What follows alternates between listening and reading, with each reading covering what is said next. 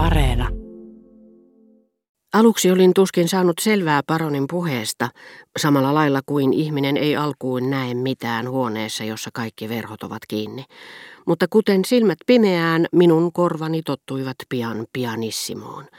Ja luulen myös, että paronin puhe voimistui vähitellen, sillä ehkä äänen heikkous oli osaltaan johtunut hermostuneesta pelosta, joka hävisi, kun hän ei enää ajatellut sitä, vaan alkoi rentoutua minun seurassani.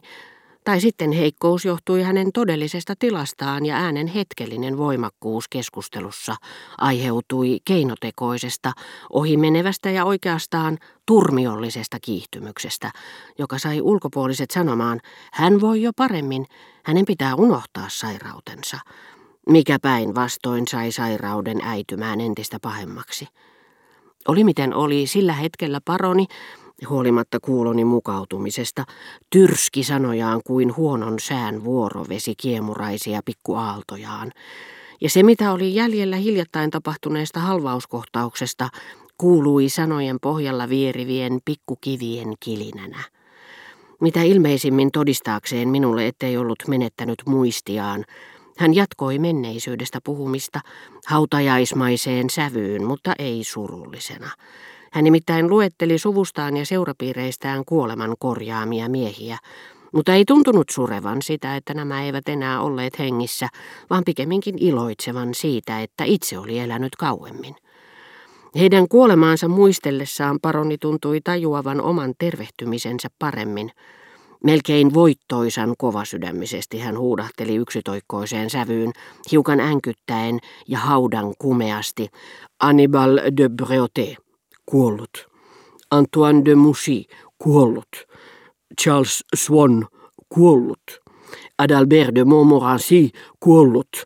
Bosson de Talleyrand, kuollut. Sosten de Dudoville, kuollut. Ja joka kerran tuntui sana kuollut putoavan vainajien niskaan kuin entistä raskaampi lapiollinen multaa. Sen heitti haudankaivaja, joka halusi painaa heidät entistä syvemmälle hautaan.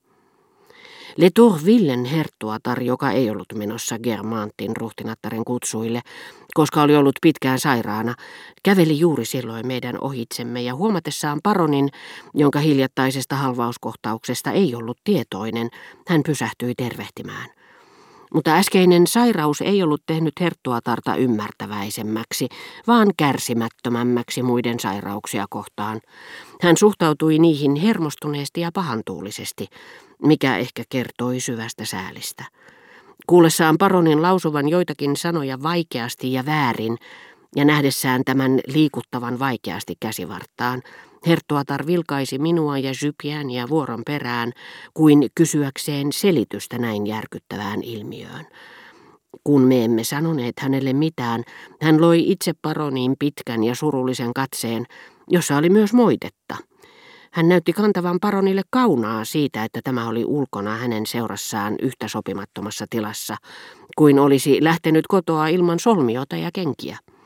Kun paroni taas äänsi virheellisesti, herttuattaren tuska ja kiukku kasvoivat samassa tahdissa, ja hän sanoi palamed kysyvästi ja ärtyneesti, kuin ainakin liian hermostuneet ihmiset, jotka eivät siedä odotella minuuttiakaan, ja jos heidät silloin heti päästää sisään ja pyytää anteeksi, että pukeutuminen on kesken, he sanovat kitkerästi, eivät pyytäen anteeksi, vaan syyttäen. Vai niin, minä siis häiritsen teitä, aivan kuin häiritty olisi syyllinen.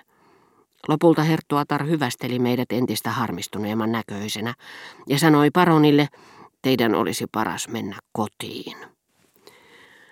Paroni pyysi päästä tuolille levähtämään siksi aikaa, kun me Jypianin kanssa kävelisimme hiukan, ja hän veti vaivaloisesti taskustaan kirjan, joka näytti rukouskirjalta. En pannut pahakseni saadessani tilaisuuden kuulla Jypianilta yksityiskohtia paronin terveydentilasta. Minusta on mukavaa puhua teidän kanssanne, hyvä herra, Jypian sanoi minulle, mutta ei mennä rompuania kauemmaksi. Luojan kiitos paroni voi nyt hyvin, mutta en uskalla jättää häntä yksikseen pitkäksi aikaa. Hän on entisellään liian hyvä sydäminen, antaisi pois kaiken mitä omistaa, eikä siinä kaikki. Hän on edelleen lemmen perään kuin nuori mies, ja minun täytyy pitää silmäni auki. Etenkin kun hänen silmänsä ovat parantuneet, minä vastasin, tulin hyvin surulliseksi, kun kuulin hänen menettäneen näkönsä. Halvaus tosiaan ulottui silmiinkin, hän ei nähnyt enää yhtään mitään. Ajatelkaa, että kuurin aikana, joka muuten teki hänelle hyvää, hän oli monta kuukautta kuin syntymäsokea.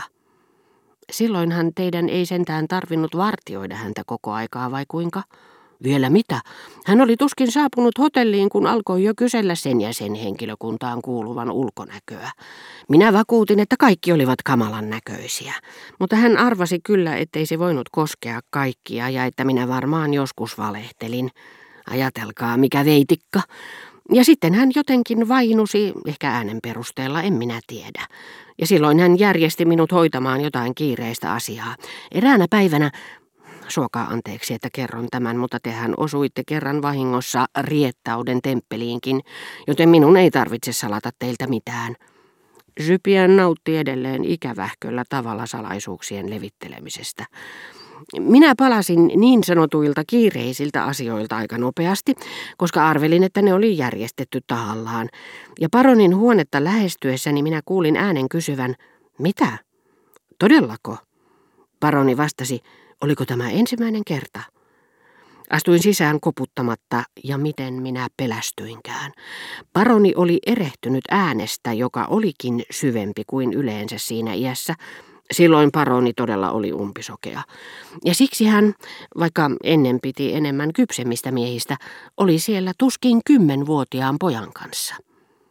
Minulle on kerrottu, että paroni kärsi noihin aikoihin melkein joka päivä masennuskohtauksista, jotka eivät ilmenneet sekavuutena, vaan niin, että hän esitteli kovalla äänellä ulkopuolisille näiden läsnäolon tai ankaran moraalin unohtaen sellaisia mielipiteitä, jotka yleensä piti salassa, esimerkiksi saksalaismielisyyttään. Vielä kauan sodan loppumisen jälkeen hän valitti saksalaisten tappiota, sillä hän luki itsensä heidän joukkoonsa ja sanoi ylpeästi, kyllä me vielä kaikesta huolimatta otamme revanssin, sillä me osoitimme, että kykenemme parempaan vastarintaan ja järjestelmällisyyteen. Tai sitten hänen tunnustuksiinsa tuli toinen sävy ja hän huusi vimmoissaan, Uskaltakoot vain Lordi X ja ruhtinas Y toistaa eiliset puheensa. Minun oli vaikea olla vastaamatta heille. Tiedätte hyvin, että olette samanlainen ainakin yhtä paljon kuin minä. Ei tarvinne lisätä, että kun paroni de Charlie hetkinä, jolloin hän ei niin sanoaksemme ollut oikein oma itsensä, lateli saksalaismielisiä ja muita tunnustuksiaan, hänen seurassaan olevat henkilöt, Jypien tai Germantin herttuatar, olivat ottaneet tavakseen keskeyttää varomattomat puheet ja antaa niistä oudommille ja löyhäsuisimmille läsnäolijoille melko kaukaa haetun, mutta kunniallisen tulkinnan. Hyvä luoja, Sypiään huudahti. Oikeassapa olin, kun sanoin, että ei kävellä liian kauas. Nyt hän on jo onnistunut pääsemään puheisiin puutarhuripojan kanssa. Hyvästi hyvä herra, minun on parasta lähteä. En voi jättää potilastani hetkeksikään yksin. Hän on pelkkä iso lapsi.